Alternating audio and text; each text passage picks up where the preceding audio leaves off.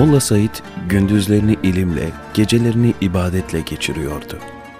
Geceleri medreseden çıkıyor, medresenin ilerisindeki bir tepede bulunan Ahmedi Hani Hazretlerinin türbesine gidiyor, bütün gece orada kalıyordu. Ciddi ve zor bir riyazete başlamıştı. Bazı otları ve dağ yemişlerini yiyerek hayatını idame ettiriyordu. Molla Hasan kendisini Said'i takip etmekten alamıyor, Celali Hazretleri ile birlikte ders okurlarken kapının önüne gelip dinliyordu. Nedense içeriden hep Said'in sesi geliyordu. Bir gün ders çıkışında hocasının yanına gitti. Hocam kim kime ders veriyor? Ben hep Said'in sesini duyuyorum dedi. Molla Hasan'ın gizlice onları dinlemesi doğru değildi. Celali Efendi soruya cevap vermedi. Sadece bunu ihtar etti. Tecessüs haramdır. Molla Hasan hiçbir şey diyemeden uzaklaştı. Bir başka gün yine Molla Said ile Celali Efendi ders okurken kapının önünde bekledi. Celali Efendi dersten çıktığında hemen yanına gitti. Efendim, yüzünüz bembeyaz, renginiz atmış. Size ne oluyor? Molla Hasan, Said'le ders okurken sırtımda ağır dağ ağırlığında yük hissediyorum dedi Celali Efendi. Molla Hasan Said'in hallerini merak salmıştı bir kere. Çözemediğinin izahını arıyordu birkaç talebeyle birlikte Celali Hazretlerinin huzuruna çıkarak Molla Said'in geceleri medresede kalmamasını şikayet etti. Acaba nereye gidiyordu? Celali Hazretleri durumu biliyor olsa da mollaların takip isteğini reddetmedi. Durumu gözleriyle göreceklerdi. Molla Said kütüphanedeydi. Yatsı namazı kılınmış, talebelerin sesi kesilmiş, el ayak çekilmişti. Medreseye derin bir sükunet hakimdi. O gün İbni Hacer'den yaklaşık 220 sayfayı kimseye müracaat etmeden anlayarak ezberleyen Molla Said elindeki kitabı kapadı. Biraz yorulmuştu. Kapıya doğru sessizce yürüdü ve kimseyi rahatsız etmeden dışarıya süzüldü. Molla Hasan ve Celali Efendi'nin oğlu bir süredir onu takip ediyordu. Hemen peşinden çıktılar. Molla Said karanlıkta bir başına Ermeni köyünden tarafa gidiyordu. Gecenin o saatinde iki arkadaş korkarken Onda hiçbir korku ve tereddüt yoktu. Biraz da işkillendiler. Said yürüdü, onlar takip etti. Türbenin yanına geldiğinde ilerideki köye giden yoldan ayrıldı. Harabe halindeki kubbeden içeriye girdi. Onlar ürperdiler. Işık yok, ses yoktu. İnsanın tüylerinin diken diken olmasına o koyu sessizlik yeterken nasıl da giriyor, nasıl da korkmuyordu. Fakat oraya kadar gelmişlerdi, takibi yarım bırakamazlardı sessizce kubbenin yıkık bir kenarına yaklaşıp içeriye baktılar. Molla Said müthiş bir murakabe içerisinde diz çöküp oturmuştu. Garip bir gizem, bir farklı hava vardı. Zaman zaman başını kaldırmadan konuşuyordu.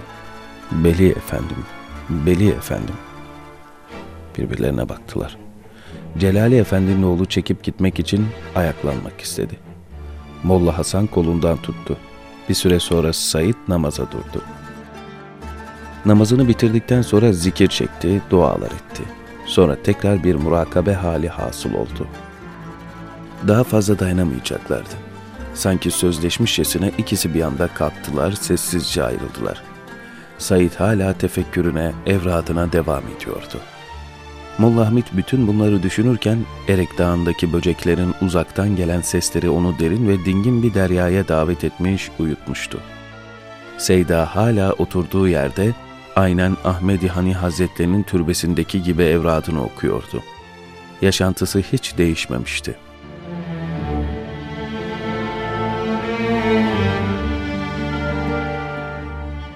Birkaç gün sonraydı. Gecenin karanlığı koyulaşmıştı. Abileri Molla Hamid'den dereye inip su getirmesini istediler. Aralarında iş bölümü yapıyor, meşakkatleri kolaylığa, kardeşliğe, ahenge çeviriyorlardı. Korkuyorum dedi Molla Hamid. Seyda yanına çağırdı. Daha önce de cesaretli olması için uyarmıştı ama Molla Hamid kalbine söz dinletemiyordu. Niçin korkuyorsun dedi. Efendim o derede her türlü vahşi hayvan var dedi Hamid. Yalnız olarak git dedi Seyda. Sana hiçbir şey olmaz korkma. Seyda onu dereye değil adeta hislerinin üzerine üzerine salıyordu. Seyda onu dereye değil adeta hislerinin üzerine üzerine salıyordu. Molla Hamid'in teslimiyeti yine galip geldi. O bir şey olmaz diyorsa olmazdı. Sessizliği fırsat bilip sesini yükselten dereye gitti.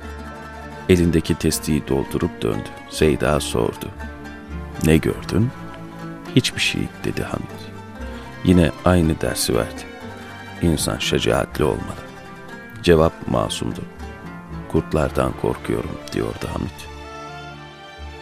Molla Hamit vahşi hayvanlara özellikle kurtlara karşı yapabileceği bir şey olmadığını anlatmaya çalışıyor, kendisini haklı görüyordu. Seyda talebesine o meseledeki istikameti ders verdi. İnsan korkabilir, tedbirini ona göre alabilir fakat katiyen hiçbir şeyi başıboş göremezdi. İman her durumda galip gelmeliydi. Kurdun ipi de sahibinin elindeydi. Geçen gece geç vakitte ben kalkmış elbisemi giyiyordum. Açık kapıdan bir hayvan girdi, dedi. Bir anda bütün talebeler ellerindeki dersi bırakıp Seyda'nın anlattığı hadiseye kulak kabarttılar.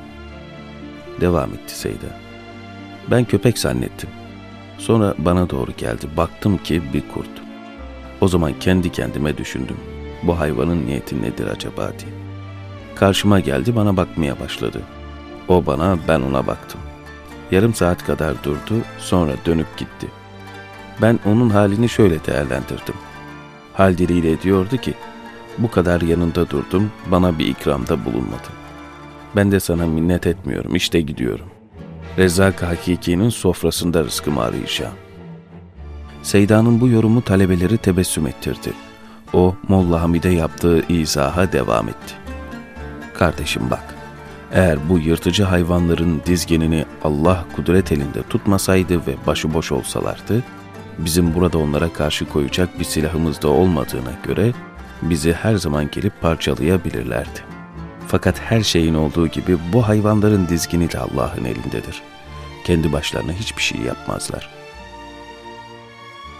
Molla Hamit bu derslerle imanının inkişaf ettiğini, kalbine kuvvet dolduğunu fark ediyordu. Ne doğru, ne güzel bakıyordu Seyda. Allah insanın başına bir köpeğini musallat ediyorsa bu o köpeğin ipini koparmasından değil, bir hikmetle sahibinin buna izin vermesindendi. Seyda'nın sözünden, halinden sadece aklı değil hisleri de gıdasını alıyordu. Yine doydu, yine doldu.'' O yaşta o huzura kabul edilmiş olmanın saadetiyle köşesine oturdu.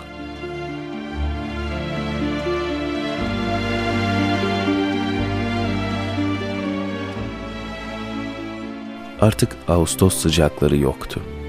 Yapraklar yavaş yavaş sararıyor, kış mesajlarını gönderiyordu.